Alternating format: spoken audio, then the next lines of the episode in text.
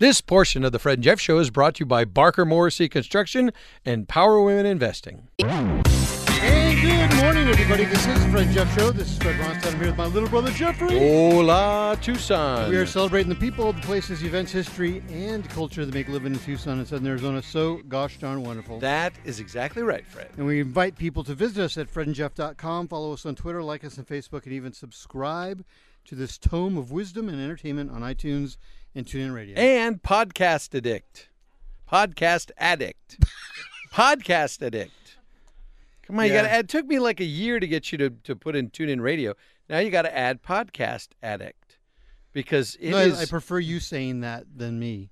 Well, okay, Much that better. you have to say all the last names, so I get it. I Oh. totally get it. But dude, Podcast Addict is is my new favorite app because it's a lot easier to find things on Podcast Addict. Um, I mean, I got all kinds of crazy stuff on here. Serial, that new the the This American Life that that podcast series that they do. Yeah. Serial, the one about uh, Bowe Bergdahl, super easy to find there. Documentaries, NPR, goofy stuff Yeah. daily motivation, Freakonomics Radio, and of course the Fred and Jeff Show. They're all there, baby, and it's super duper Nationally duper. syndicated programs. Yes, including the Fred and Jeff Show. We're internationally syndicated. Now, does syndicated mean that you someone has got to pay you, or they pay you to put them on their radio station? There's money involved in some way. Okay, so, well, there's money involved here. Yeah.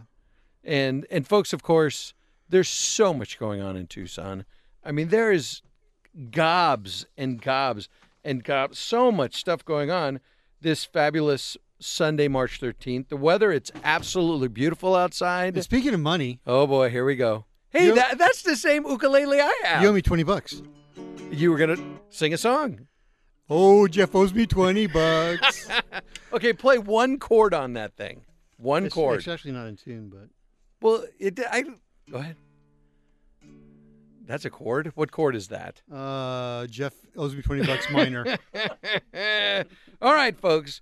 If you were at the seventh annual Running with the Irish 5K in the Green Isle Mile this morning, welcome to the Fred and Jeff Show. There's so many things going on today. There's the festival of books. festival. Well, that's the low hanging fruit. Well, yeah, Ford's on Fourth right now. I, just, I was just down there. There's there's literally close to five million dollars worth of vehicles on Fourth Avenue right now. Really? One, one race car alone was like three point one million dollars. That's The crazy. The Jim Cl- Clip, the Jim Click, Homestead Ford are the title sponsors for the Ford event. This is the oldest uh, Ford Mustang Club. The Southern Arizona Mustang Club is the oldest club in the world, the oldest Mustang club in the world, and they have a show right now on Fourth Avenue. And who does it benefit? Uh, benefits uh, Blake Foundation, Easter Seals. That's right. Yeah, so uh, it, it, those So Ford, all Ford, Lincoln, Mercury trucks, rods, and classic vehicles yeah, were welcome. gorgeous down there. That's very cool. And Yeah. also, what do we have starting today? Started today at nine o'clock, goes from nine to five. Is Thunder and Lightning over Arizona, the air show and open house. Absolutely. So look up in the sky. You're going to see some amazing stuff today. Now, are there any heritage heritage planes in that show? Do you know? You know, I don't know. I do not know. Because those planes are awesome to yes, watch. they are fun to watch. Um, the workshop, the workship project, uh, today start starts today. There's tons of stuff going on with the workship project, where folks are helping feed between 100 and 300 homeless and disadvantaged Tucson's at the Z Mansion downtown. Please uh, go check that out. We've got the Spring Ikebana Festival, which is the Living Flowers, one of Japan's most time honored arts and uniquely emphasizes shape, line, and form by giving equal weight to all stems and leaves of a plant. Super duper cool. And that's at the Yume Japanese Gardens of Tucson, 2130 North Alvernon Way. Check that out. Of course, Fred, you mentioned the Festival of Books. The 32nd annual Old Fort Lowell Flea Market is happening. Started about an hour ago and is going till 1 o'clock. Goodness gracious, there's tons of stuff. The 34th annual Walk Powwow, which is happening, Tucson's largest gathering of Native American arts, crafts, food, and dancing, is happening at San Xavier Mission. So if you're heading out to that, have a great time. Today is the last performance of Barrio Stories. Oh, that's being performed all around the Tucson Convention Center, downtown Tucson. It's the world premiere of this piece, and it's uh, it's very interesting. It's it's the stories of the people living in downtown Tucson in that area, uh, Barrio Historico area, uh, before all the homes were taken out to make way for the convention center. So Wow, it's a little that- poignant to have those stories being told in the middle of that of that uh, facility. isn't it ironic? No, it's it's nice. we also have uh, live horse racing today, dude. We got horse racing, car show, air show, book festival. Of Mice and Men is going on. Uh, at the ATC, we've got We the have- horse racing at the Rillito. We've got the U of A baseball team playing Sacramento What- State over at High 20 Corbett. 22 to 1 or something yesterday. Boy, they are on fire. Yeah, and uh, don't forget the Fourth Avenue Street Fair, March or April first, second, and third. Sundays in the Garden Concert Series at Tohono Chul. By the way, what's our phone number, Fred? Uh,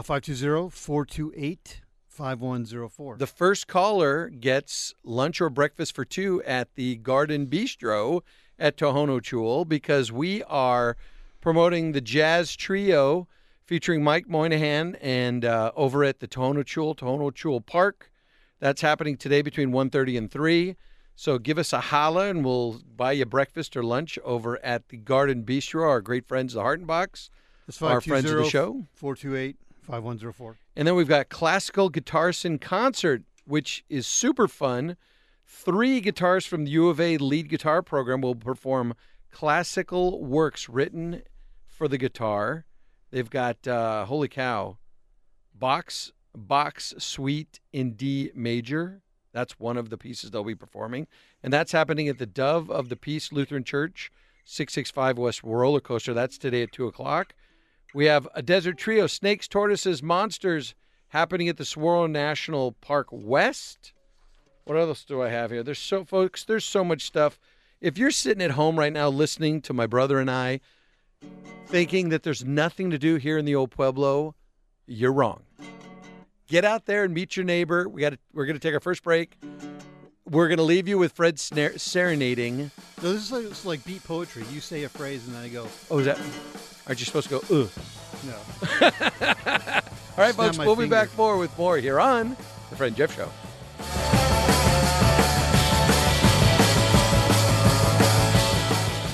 This bit of the Fred and Jeff Show is brought to you by Unicom Graphics, Steel Door, and Sleeping Frog Farms. This is Fred and Jeff Show. This is Fred Ronstadt. I'm here with my little brother Jeffrey.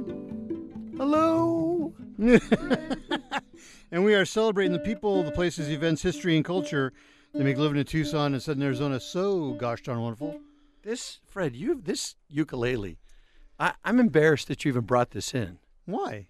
because it's not even, it's I told you it's not in tune. Well, what did you just buy it yesterday to to get a uh, to get a twenty dollar bill from me? No, I've had it. You have? Yeah. Holy mackerel! Yeah, I've actually been inspired by our little cousin Chocolate, Charlotte, Yeah. um, who who plays it phenomenally. But she has, you know, just regular bar- or a regular ukulele, ukulele, and I got the baritone. Yeah. So keep talking, baby. No, I, I want to, I want to hear, see you play something. I will, but I'll tune it. I'll keep tuning it. So so we're here in the old Pueblo, hanging out with our friends. Beautiful, beautiful outside. It was beautiful.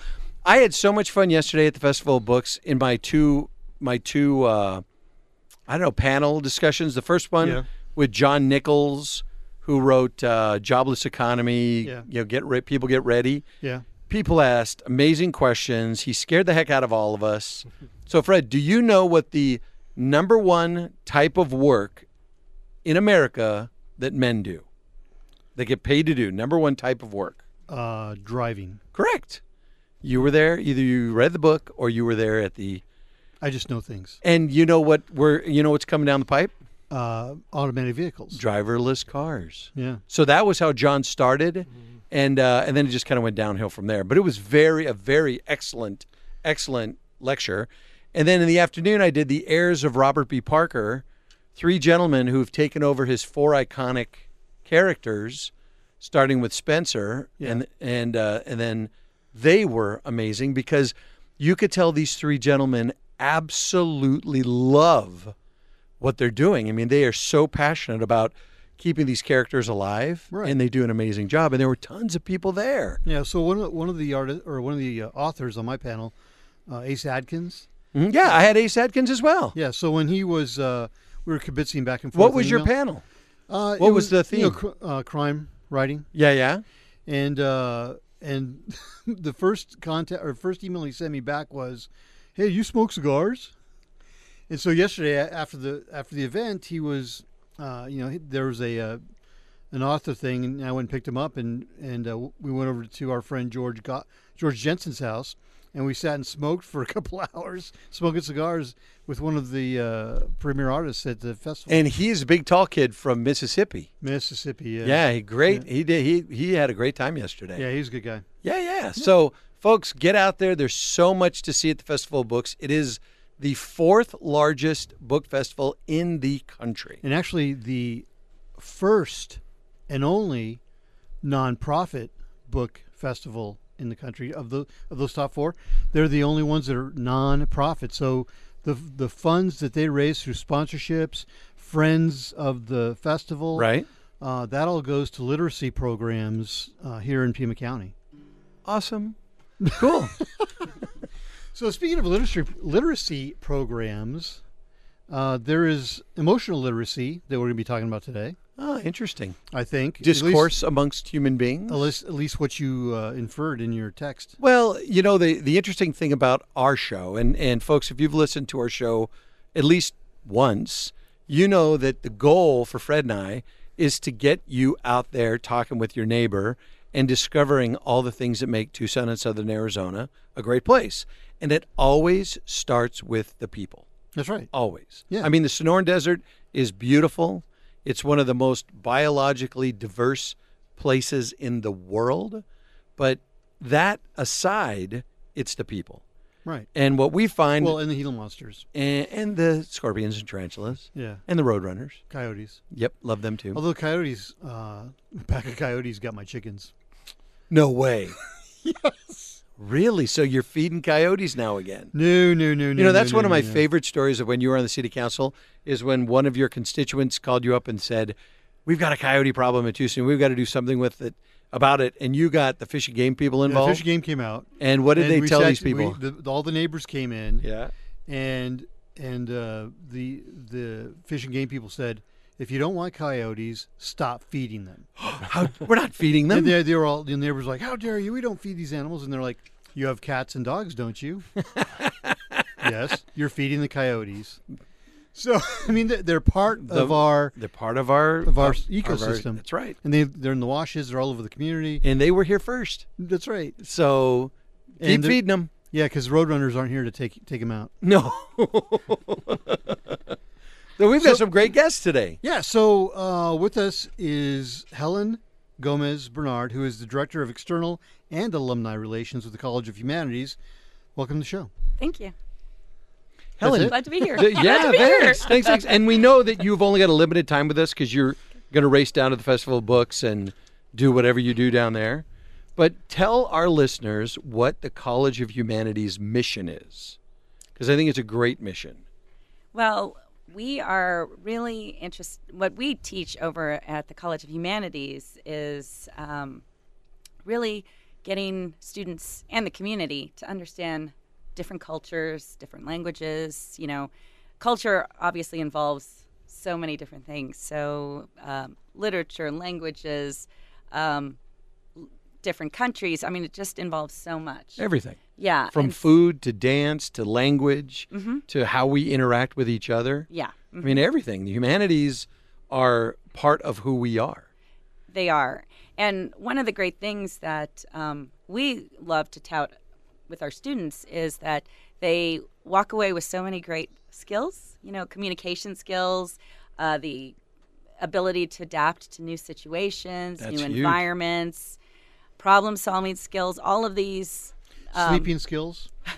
when I when I you know re- humanities are required in at the U of A when you, when you get a degree, and so I took art history, and it was wonderful because uh, it was in a cool auditorium. Was it in the Harvill building? no, uh, with lights off, Uh huh. and they were just showing slides of pictures and of you know old masterworks, and you know, at the end of the class, you got a really good nap in. I got to tell you, Fred, I disagree with you. Uh, art history was one of my favorite classes. Oh no, I loved it. I just- Caravaggio, all the masters. I love that stuff. So I always See, thought this is how I humanities is a bummer because all we're going to do is read the Odyssey or you know, oh my God, This is how valuable humanities was to me. I can now accurately answer any Facebook quiz that comes along my my feed. Name about. the- it's like name the masters. Only f- one in fifty people can name all these artists. I'm one in fifty. Wow, so you actually paid attention. Yeah, I did. Cool. I got a couple naps. in. Well, other than Fred giving you a hard time, the humanities are very, very critical to interaction amongst human beings. Yes. Positive interaction. And you know, it's funny because to hear both of your different experiences, I think humanities means something different to everybody. So that's interesting to hear that because you know I was an English major. Um, my mom was from Veracruz. My godparents were from Marseille. Um, so it's kind of like this So you had the United Nations working at exactly. Thanksgiving. so this is what I'm passionate about. So yeah, That's awesome. Yeah. See, and we're lowly little Mexicans here from the Southwest. yeah, And uh, you know, we but but I married someone from the East Coast. You no, know, from so the south. well, w- the Southeast, right, Florida, but by way of Indiana. so yeah, the humanities help us all understand each other. they do. It's and it's very important. And you Yeah, 'cause guys we, have because we need somebody to stuff. explain. We need somebody to explain baked bologna oh, from the south. You do not need to understand baked bologna. You need to try baked bologna with a little bit of mustard, horseradish sauce. It is decadent. Yeah. It's not like how we grew up having bologna. Oscar Mayer bologna out of that American cheese, Plaque. mayonnaise, and lettuce. Ameri- yeah, dude, that's all. It's a wonder we're still alive. You know, we you remember how people say, you know, gosh, we didn't wear seatbelts, we didn't have airbags, and we were Yeah, but all- fine. All, those Twinkies gave you know all the preservatives in those Twinkies. That's why we're still so yeah, well preserved We are very well preserved. That's true. and full of cream filling. yeah. Well, speak for yourself, there, big brother. so you've got tons and tons of stuff going on in the College of Humanities. Yes. we Give us a, give us an idea of what, and all, all this stuff is open to the public, right? It is. It's open to the public at, uh, and you can find it all at humanities.arizona.edu. But um, we have the Poetry Center, which is part of the College of Humanities. They have poetry readings every Thursday, almost every Thursday. Um, now, do they ever do haiku readings? Because you know Fred have. is a Fred is a haiku have, guy. yes. Fred writes haiku. So could Fred come to the College of Humanities and and perform his haikus? I'm sure we could work something out. There it is, Fred. we'll, we'll c- put you in contact with Tyler. Only if he plays the ukulele. Oh That's well, well then yeah. he's out because he cannot play the ukulele. He basically bought this thing to give me a hard time. So that's cool. So you have Tuesdays. Uh, Thursdays. Thursdays, Thursdays we have poetry. poetry, readings. Um, we also have all of our departments, um, which include all of the languages, religious studies, Africana studies. They have all of these events. Um, we Do they have Mexicana studies as well? Spanish and Portuguese, Okay, yes. cool. Uh-huh. And they will actually, yep, Poetry Center. Um, they will be doing um, a reading with Alberto Rios, our Arizona Poet Laureate, on April 22nd. Well, that's super fun. We want to have that person, Alberto Rios. Uh-huh. He's a new poet laureate. He, I believe he's almost, it's almost been a year. Yeah, I think Yeah. So poet laureates only last for a year. They're they're kind of like American cheese. I After that, you gotta. I don't know the we- term. We've had we've had, we did have a poet laureate on the on the and show she was actually it was sort of toward the end of her of her tenure. Yeah. Well, the, the unique thing about Alberto Rios is he was actually the first Arizona Poet Laureate. Really? Uh-huh. So maybe Okay, we got to get him was on the show. Maybe it was Tucson's for we had No, we had the poet laureate, but this is Fred. This is like three years ago. yeah. So yeah, we totally. Can you uh, Yeah. you know anybody over Yeah, there? You we can get us a yeah. date. He's very good friends with the Poetry Center. So, Nice. Yeah, yeah. So Cool, cool. So you got poetry. We have poetry, and um, well, our big event is actually in the fall, and it's Humanities Week, and we tackle some issue, and we have lectures all week long. Uh, sometimes it's women in humanities.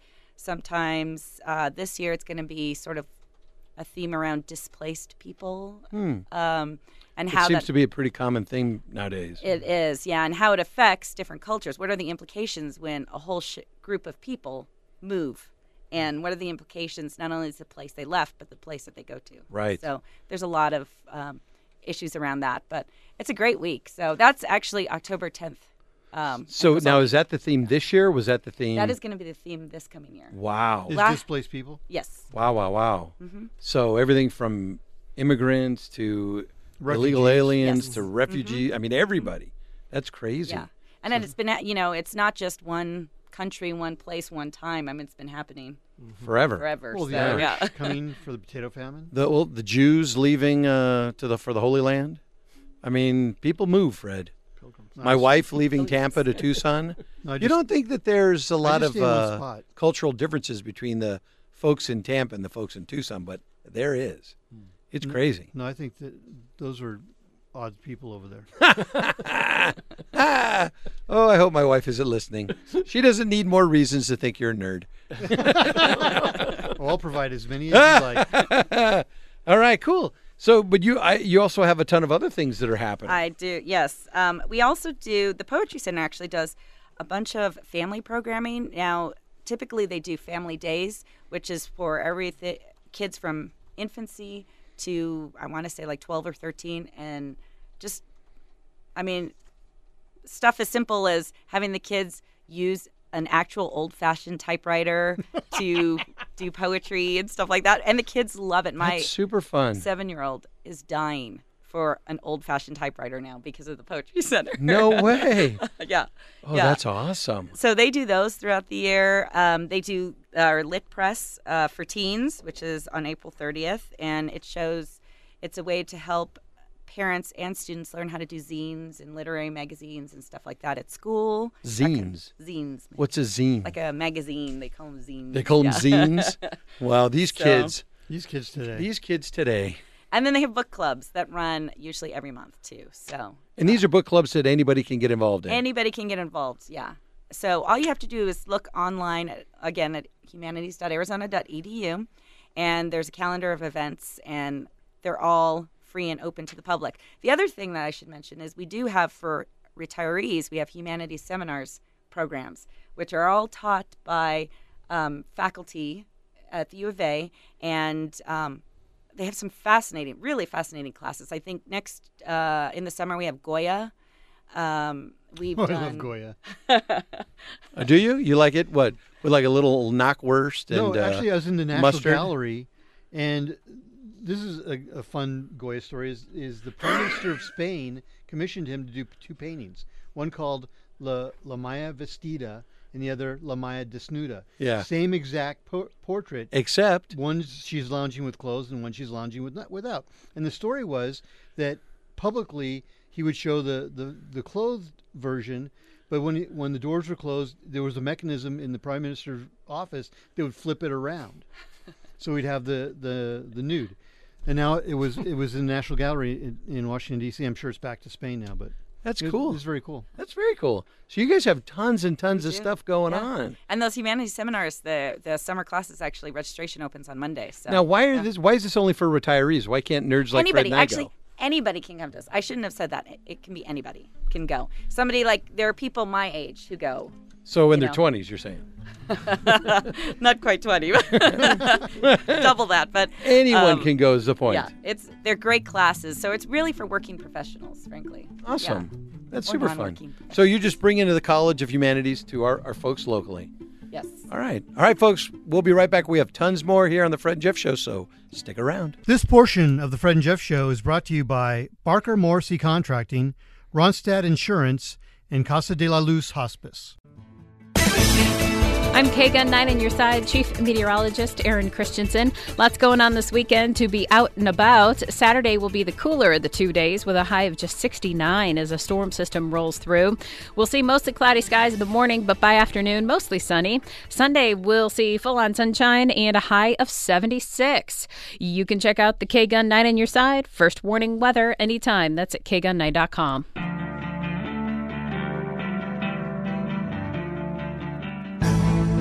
We're just hearing of two terrifying attacks on innocent folks enjoying their Sundays. People were by swimming pools having lunch at three hotels at a southeastern Ivory Coast beach town when shots rang out, says a witness to reporter Tamasin Ford, our ABC News partner, the BBC in Ivory Coast. friends who were there at different hotels uh, have told me that they've they heard the shooting, they heard um, big bang sound. Ivory Coast government says that security forces have neutralized six armed men. A large explosion in Turkey's capital Ankara leaves 27 dead, more than 50 others hurt, says the mayor. The blast was near a park at Ankara's main square. Donald Trump answers rival candidates who on ABC's This Week accused him of provoking violence at his rallies, saying nobody gets hurt. And we have fun. It's okay. We have fun. Trump a few hours ago at a rally in Bloomington, Illinois. Surprise opener at a Bernie Sanders rally the past hour in St. Louis. Danny DeVito coming out saying, We need you. Obi Wan Bernie Sanders. Chuck Seaver. Hey, Fred, did you know that Steel Door has been serving Arizonans since 1980? Yes, Jeffrey. They're a family owned and operated company with a 13,000 square foot manufacturing facility right here in the Old Pueblo. Wow, I was on their website the other day, steeldoor.com, and saw they offer metal and wood doors and frames, and they manufacture and install custom designed doors too. No job is too large or too small for these guys. Their Tucson warehouse is fully stocked with almost a half a million dollars of inventory.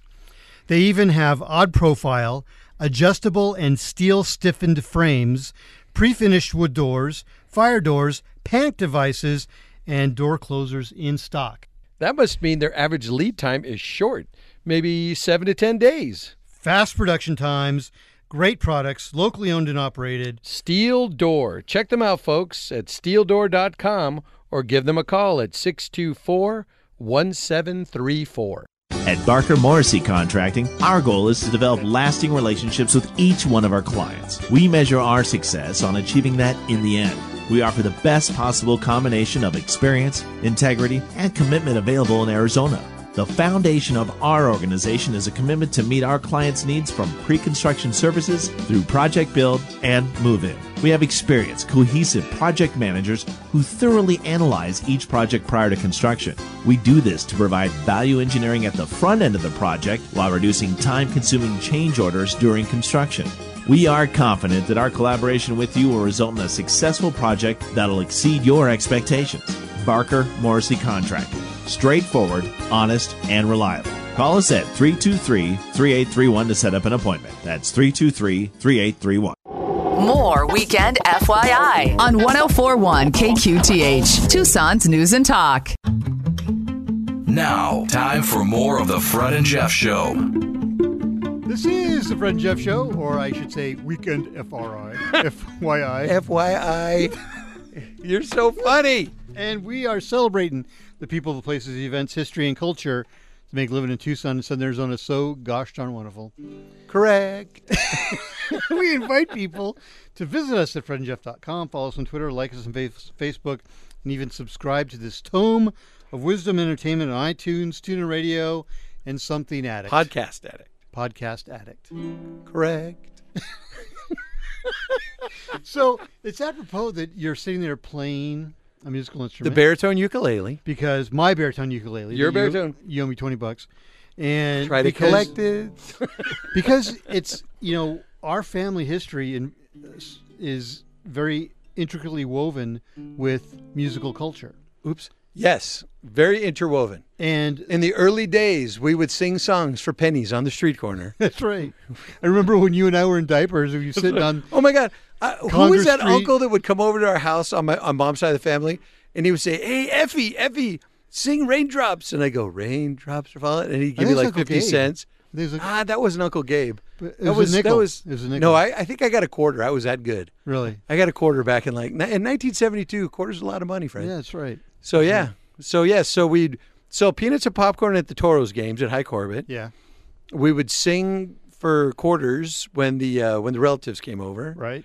And of course we would sing for the nuns at Saints Peter and Paul. Yeah, We were we were very musical twi- duo, weren't we? yeah, and then uh, yeah, yeah. And then you lost your hair, I got fat, and all went everything went to hell. Just kidding. Sorry, Dad. Trying to be nice to each other. All right, but the the the the point I was getting to is that music, entertainment, uh, all help to round out Yes, someone's round out. life. And Yes. with us today, we have Helen Gomez Bernard, who's director of external and alumni relations with College of Humanities, and she's been talking about all the programming out over at the college, which actually is Quite extensive. and available to anybody. You don't have to be a student. You can just be a member of the community and, and wander in. And it's like my favorite beer. It's free. That's true. You know? It's so I mean the College of Humanities, again, we we like to refer to, to folks like you that are doing amazing things in the community that not a lot of people may know about is one of those hidden gems. And you brought with you today someone who we're gonna we're gonna wait till we Fred likes to refer to people as iconic Tucsonans. But let's see how it goes today with who, this nice gentleman you brought. Who you want to give us an introduction? Uh, I brought Albert Welter. He's the uh, director of East Asian Studies, and um, they have so much going on this spring. I'm going to let him kind of. Hi, Albert. Hi. Are you related to Jim Welter? Well, I have a lot of cousins, but uh, and there may be a Jim Welter there, but none in Tucson. I Oh don't. darn it, because he owes me twenty bucks. I figured I might get it from you. So, where are you from? Ah, well, that's a that's an interesting question itself. I was born uh, in Oregon. Uh, I spent a lot of time in Canada. Spent time in Japan. Uh, spent time in China. So I've been um, kind of a you know typical um, academic vagabond, I guess you might say. Now, what what drew you to the Middle East, or excuse me, what Far East, yeah. The Far East, yeah. Uh, well, um, it's kind of a long story, but the short version is is that when I was at university, um, talking about humanities, uh, uh, one of the re- one of the I was a business major originally, and we had to take a required course in a non-Western culture. So I took East Asia, East Asian culture, and I, I was just Just as a just as a lark, just as Well, oh, that it- looks he's you getting know, an I A was in that. I was an undergraduate in the 1970s. Uh, it was a um, an interesting time, shall we say? Well, I mean, That's the, a the- colloquialism for LSD. Tell us, Fred. you, you might have to speak for yourself on that one. I don't know. he usually does. Uh, well, it was the kind of the tail end of the Vietnam War, so there was lots of interest in, in sort of Asia and why you know, and I had a lot of interest because you know um, my f- my father fought in the Second World War in the Pacific uh, theater, so. Um, there were uh, there was a Korean War. There, there were lots of wars in Asia, and I was kind of I kind of wondered. I said, well, what's what- going what's on?" going on? Well, what's going Yeah. on? You know. Sure. And so when I took the course, it's kind of like, wow. I mean, there was so much beneath the surface that um, I, I thought that uh, you know myself as a typical American, you know, twenty something really didn't know anything about. So I kind of got interested in that, and I came I came to Buddhist studies really th- through the back door because I was interested in Asia, and all of a sudden I, I ended up uh, taking these courses on. Oh, I guess I'd call intellectual history, Asian intellectual history, and I was kind of gravitated toward uh, Buddhism. The next thing I knew, I was in studying Chinese language, and So you you were so enamored with that one class that you hopped a plane and went to Japan. Well, no, it was more of a gradual evolution than that. I took that one class and I thought, well, I'm going to explore more. So I began to take more history courses. Okay. Then the next step was I thought, well, maybe I should. Uh, I, I'm kind of interested because uh, in studying the language because I realized that. Um, you know, I could learn a lot through English, but in, unless I learned the language, I could never really, um, you know, come close or come to grips with it. Then I, I, I was in graduate school before I hopped the plane. And uh, my advisor, uh, who was Japanese, he said, Well, I think you need to go to Japan. And I just said, Sign me up. right. Did you go to teach English as a second language, or Well, I went. No, I went as a graduate student as part of my graduate program. I did teach English as a second language to to help earn money while I was there, but that's not the the reason um, that I went. Uh, It's know, just side in the day. story. Yeah. Well, and it's interesting because when I was in Japan, this was again kind of uh, late '70s and early '80s. There were no foreign, virtually no foreigners there, except of course maybe U.S. on the on the military basis, Right. U.S. military personnel. But uh, in the, you know, I used to say I was in Tokyo and I would go around a city of over 10 million people. I could ride the subway all day and never see another white face. no kidding? And um, not even from any other country. Not yeah, from any other Not country. Australians, Canadian. No, no. And the, Europeans. That, you see, that was before. I don't know if you're, you're old enough to remember. There was the, you know, the uh, kind of the economic tension with Japan that occurred mostly in the l- later part of the 1980s. There was this kind of Japan as number one phenomenon. I don't know. I don't know if you remember that. That there was this um, sense that maybe Japan was going to usurp the position of the United States in the world. It seems odd now. You know, 20 some years later. like, uh, the- like vaguely remember like tariff wars. And yeah, there were trade wars, a lot Right. of trade wars. That was that was part of the same period. But then when I went back to Japan, like in the late '80s, it was uh, transformed. It was all of these. Uh, uh, McDonald's American MBAs, Or- and so I, I could hardly get in a subway car without another uh, Westerner on the on the subway car. So Yeah. it, was, it had been completely transformed. And I think if you go to Japan today, you see it's some continuation of that. There are lots and lots of foreigners there. Uh, Isn't that one of the big issues with Japan right now? Is they're they're trying to fight to maintain their culture because they've had such a foreign influence over the last couple of decades. Well, that's been an issue since the dawn of modernization in Japan, which would have been the late 19th century, in, in 1868, when the they call it the Meiji Restoration, which was really kind of a revolution in which they, uh, uh, under the guise of the Meiji Emperor, they instituted a number of reforms uh, based on Western-based institutions, education, legal systems, uh, you know, uh, political systems and so forth. Um, so that's been an ongoing tension beneath Japan, and I would say in a lot of Asian, almost all Asian countries around the world, that kind of uh, rises to the surface periodically, and in most. Uh, um, um, you know, most notably in the case of Japan, you know, it led, led to the Second World War right. right? Uh, and since then, you know, it, it, it's kind of under the surface and er, and remains under the surface. I think, you know, as I when I talk to my Asian friends, you know, because they are always kind of interested in Westernization, because how can you not be interested in in uh, the, the, influence of Westernization in their in their countries? Sure. They, it's it's kind of an unescapable fact. And so they're they're kind of interested in it, but they find this idea of um, uh, individualism and um, you know as, it expresses itself in democracy as much as some of the, you know my friends may be attracted to it they find it a little bit alien it's a, a because and i say to them well it you know for us it's part of the air and the water we breathe it grew out of our tradition Sure. kind of naturally organically but for them it's a, it's not it's a kind of a transplant that they're trying to kind of graft on that's And and how do they feel? I mean, what what is it when how we see that individualism? How does the Asian culture? How do they see?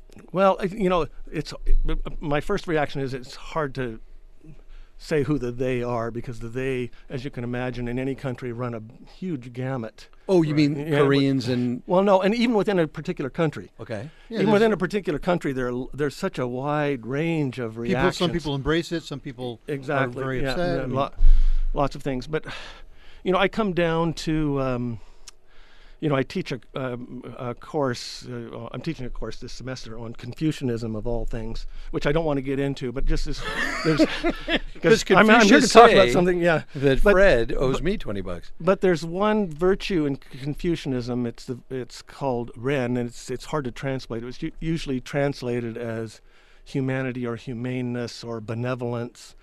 But the char- Chinese character is composed of two parts, and this is very hard to illustrate on a radio show. But Oh, our, our listeners are incredibly Yeah, yeah, intelligent. Well, we'll give on the left-hand side is is the the uh, the character for on its own is a character for a human being. On the right-hand side is the number two.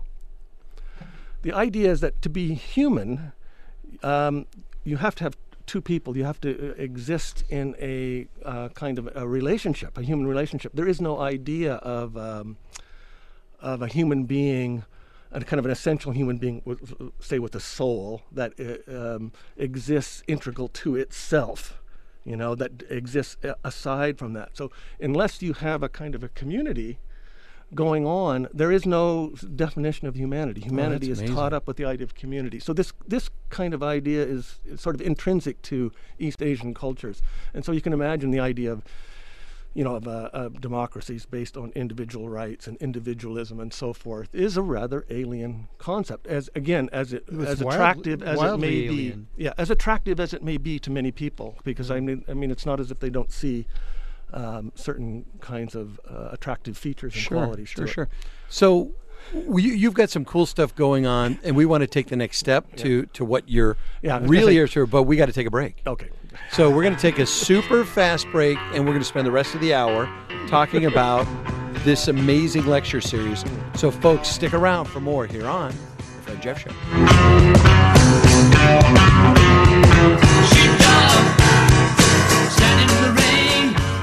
Portion of the Fred and Jeff Show is brought to you by Anthony's Cigar Emporium, Power Women Investing, and Mayfield Florist. Now, time for more of the Fred and Jeff Show.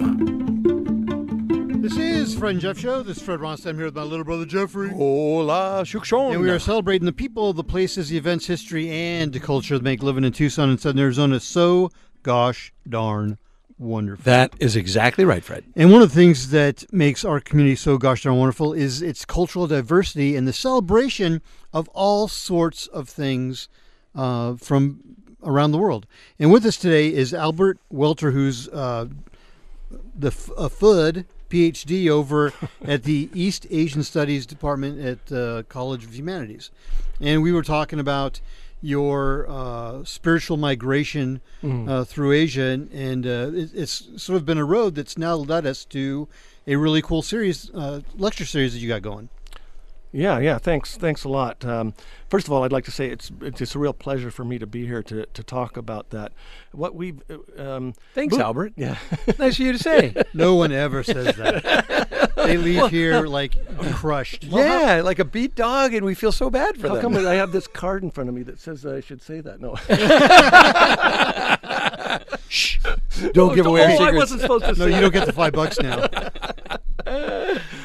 Oh. So tell us about this lecture series. Well, I, first of all, I'll backtrack a little bit. Uh, Buddhist studies at uh, the University of Arizona has actually been going on uh, for, in, in, in in the East Asian Studies Department for a long time, for decades.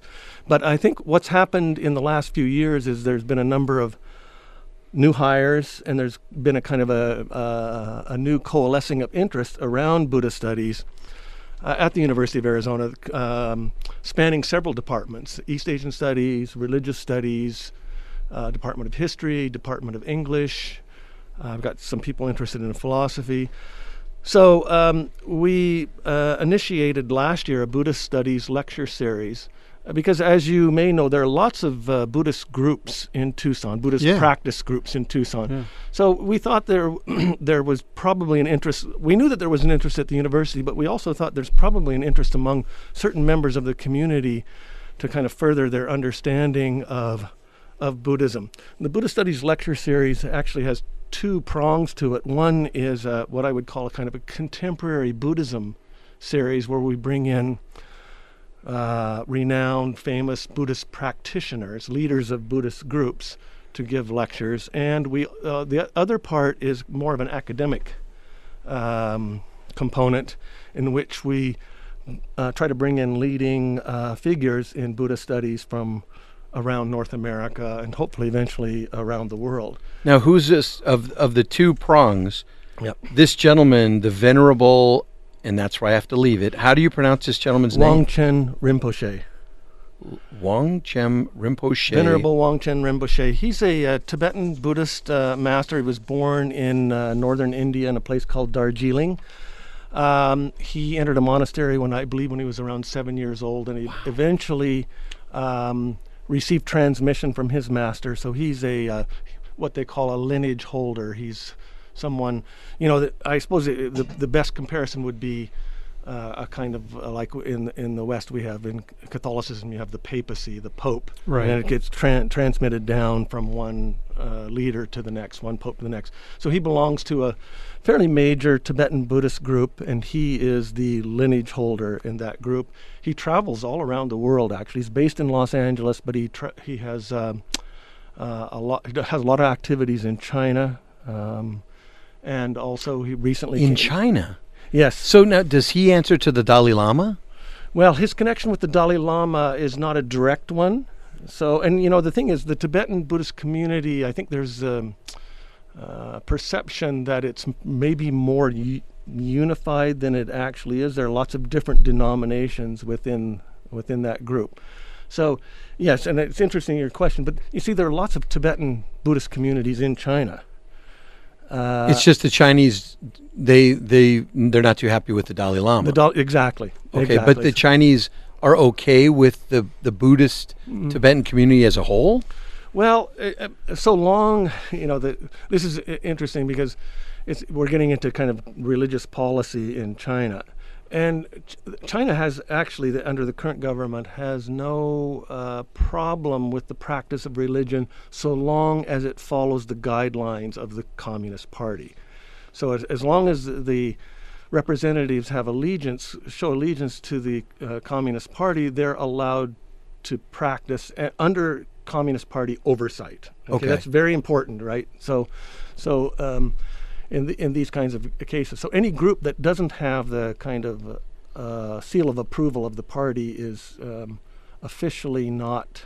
Uh, Recognized. recognized exactly and you know the government in china they they have uh, more uh, they exhibit uh, more or less tolerance toward these groups but of course if these groups you know um, become very public in their practice and it is deemed to be in opposition to the uh, party's um, principles and goals then they will crack down on them Interesting. Yeah. So this gentleman is in China practicing a bunch. Well, he goes to China. He has he he he uh, is affiliated with uh, um, a, a few different monasteries in, in China, and so he's closely not, a, affiliated. he's not a displaced leader like the Dalai Lama. no, he, no, he's not. Uh, anyway, we'll find out more when he comes, and uh, we're looking for. He's he's going to be giving um, a lecture, uh, which we're very excited about, on March twenty second. Next week? Two in two yeah. weeks. In two weeks. Yeah, in two weeks at uh, at three thirty uh, at the Poetry Center, College of Humanities Poetry Center. Um, and so he represents his, his talk is going to be on Buddhist compassion. Okay, which is uh, compassion is a major um, Theme in- in, in the in, in the Buddhist tradition, Sure. and uh, and uh, actually, when I was t- spoke with him, I said I suggested that maybe in in the world that we're living in right now, that maybe compassion was not a bad theme because we're you know uh, of course we see the the current political climate. Oh gosh, is we talk about that all the time. Yeah, very rancorous and so forth. Yeah, I mean But- how the left and the right throw rocks at each other, and, Well, and everyone's just throwing rocks. Yeah, I mean- who the target is. Well, that's a good point. They're just throwing rocks. yeah. So compassion is a very wonderful thing Yeah. to talk about and Yeah. explore. Um, and so, in addition to that, um, the the second lecture in the series is on the on the also on the second prong. It's more the more academic, and we are very fortunate to have uh, Lewis Lancaster uh, coming. Lewis Lancaster is. Oh, I don't know how I would say. He's been, uh, he, you know, he's in his 80s now, but he was the head of the uh, Buddhist Studies program at the University of California, Berkeley, for a number of years. A number of years, he's the professor emer- emeritus there. He was the president of the University of the West, which is a Buddhist university in uh, Southern California, um, and he still has affiliation with them. But So he knows his stuff. yeah, uh, if anybody, uh, if I can think of any name of a, a, a Buddhist studies scholars uh, in the U.S., um, the most prominent one would probably be Lewis Lancaster. He's been around for decades and been active for decades. So I, I just out of out of curiosity, people who study Buddhism, Mhm. do they ultimately become Buddhists? Well, I think it depends on the person. But, you know. but it seems like once you start going down that, that path, yeah. it's it's fairly attractive. Yes, it is. I think one of the things, one of the concepts that I would throw out um, is, you, you know, you know, Buddhists also run a sort of a gamut of, um, you know, um, their commitment. Um, and I think one of the categories that I like that has uh, arisen recently is this idea of a kind of a maybe a cultural Buddhist. Because we have a lot of people who are interested in Buddhism. A lot of my students, for example, are interested in Buddhism. They read about Buddhism, but they never maybe officially uh, connect with a Buddhist group or organization. You know, you know what I mean? They never, Sure, right. You know, and I mean, or or they may have some kind of slight acquaintance with it, but they don't have any kind of official uh, connection with it. So. Um, yeah, I think so. Th- th- they're you know they're they're they're that type of people who have a kind of a strong interest in Buddhism. Because the actual, if you look at, uh, for example, the Pew Institute does um statistical uh, studies on religious affiliations, and, and, you know Buddhists in North America are are kind of Well, not, not very many. There yeah. aren't very many that are official, but they're uh, on the other hand they're quite prominent. I right. But the it- my my, you know, what I'm what I'm seeing observing is that there's a lot of mindfulness. Mhm. Oh, meditation. a lot Mhm. of you know compassion training, and uh, I, I guess maybe people aren't connecting the dots. They, they go to the training, but they don't understand the the underlying, uh, Mhm. you know, the foundation of where it's all coming from. What what I what I would say in agreement with you, it's hard to study Buddhism uh, seriously and not have it affect you. Right. Right. You, you know, I mean, you, it's hard to walk away and uh, not not be affected by it. But I would say that, that that's probably true of a lot of uh, religious traditions. But So there's Buddhism- more information on this series at is it at the College of Humanities webpage? It is. This is humanities.arizona.edu. Okay. Yeah. Yeah. And we'll link it on the Fred and Jeff Show website. And it and it kicks off March 22nd Mhm. at the Poetry Center. Yes, and And is it free? Is there it's a chart? free. No, it's free, free, to the completely public. free. The second one's April 6th um, at the uh, Student Union in the Kiva Room. April 6th from 4 to 5. Yeah, these are free events for the public. Well, and one thing I want to stress is the Poetry Center. I think you can jam a couple hundred people in there, but probably not a lot more. Um, we could do probably a couple hundred. Okay. so if you if fire, you fire marshal won't. do- right. So, folks, if you want to go, it, it it's it's it's it's a free event. Um, you got to get down there early. Mhm. And for more information, once again, Helen, humanities.arizona.edu. awesome, guys. Thanks so much for coming on the show. Thank Thanks you. for We having me. really Thank you. appreciate you you. guys and what you're doing in our community, Thank you. teaching those kids compassion. It's fabulous, fabulous. So, Fred, good job. Uh, I owe you twenty bucks because you brought an ukulele. That's right. And folks, get out there and make it a great week. We'll talk to you some more here on Fred and Jeff Show. See you next week. This portion of the Fred and Jeff Show is brought to you by Sleeping Frog Farms and Fred's Meditation Salon and Tequila Lounge.